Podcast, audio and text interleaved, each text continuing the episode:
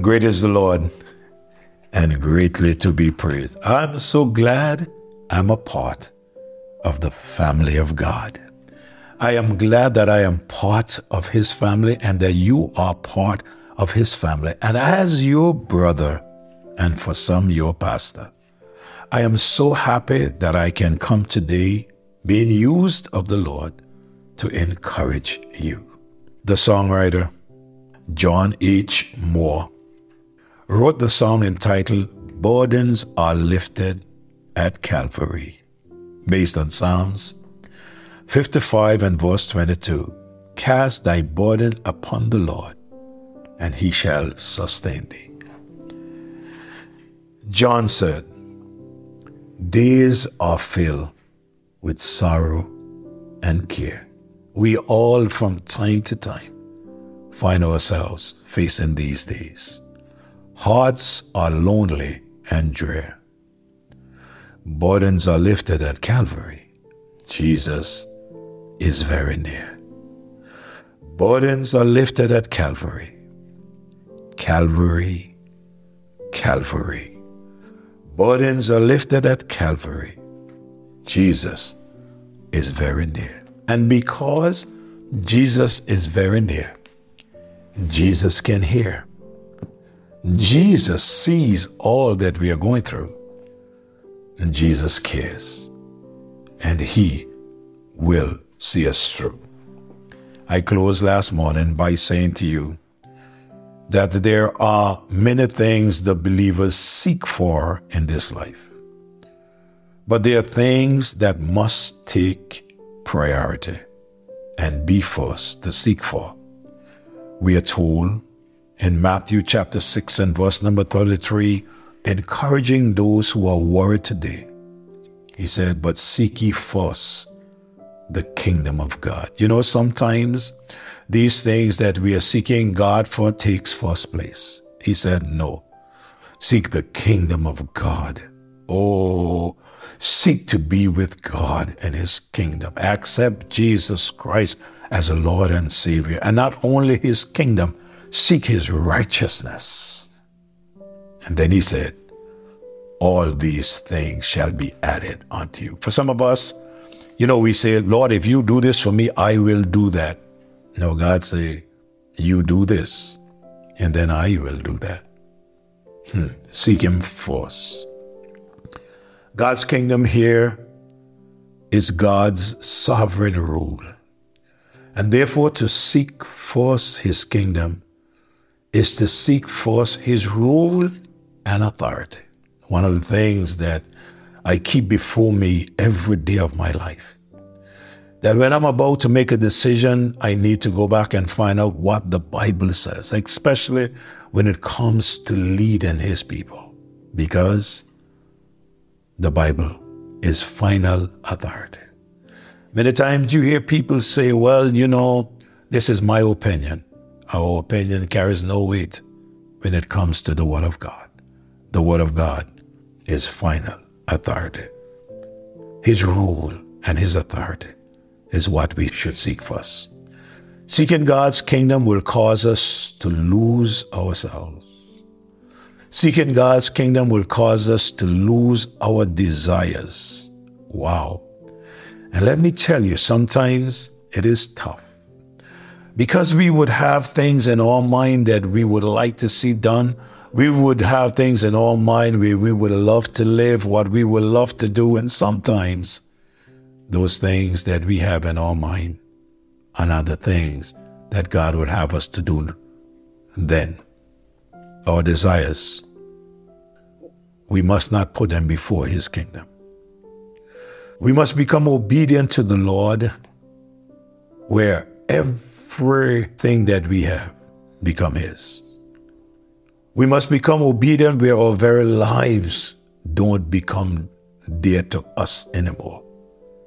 And we will become like our brother Paul, who was so wrapped up in Christ that he said in Acts chapter 20 and verse 24, But none of these things move me.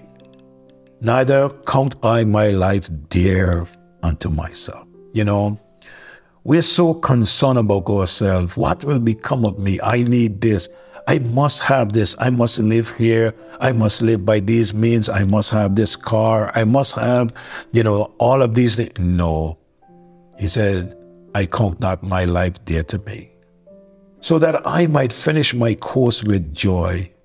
Paul, why you give up thinking that your life was so important?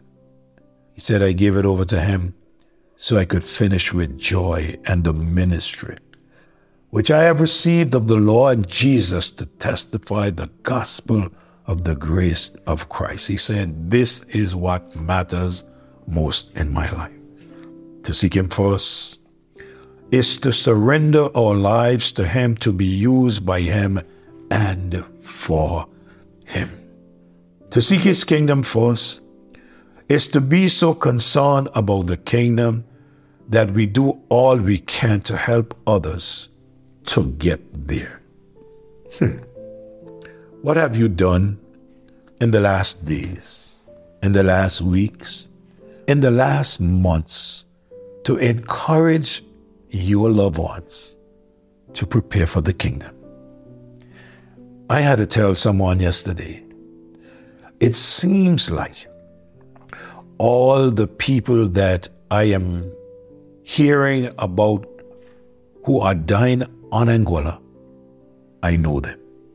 There were times when people would die and you don't know them.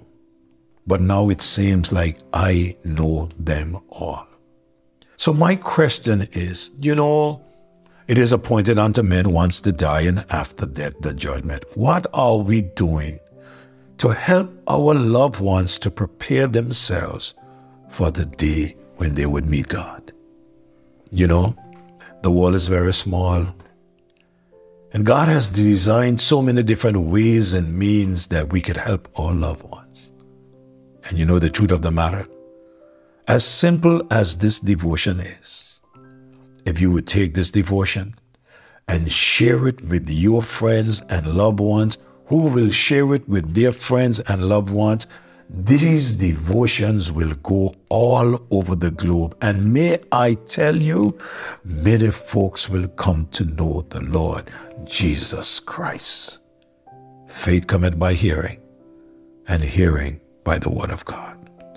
In Romans chapter 14 and verse number 13, he said, Let us not therefore judge one another anymore, but judge this rather that no man put a stumbling block or an occasion to fall in his brother's way. To seek his righteousness is to stop seeking the things of this world, but we should hunger and thirst after things to come. We must live with eternal expectations.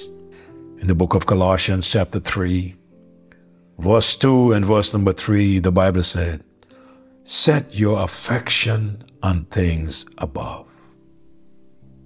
Oh, we are so wrapped up, tied up, tangled up, so always thinking and pushing of how we can achieve here on earth. And while that is, you know, good in its sense, what is more important is what we achieve for the kingdom.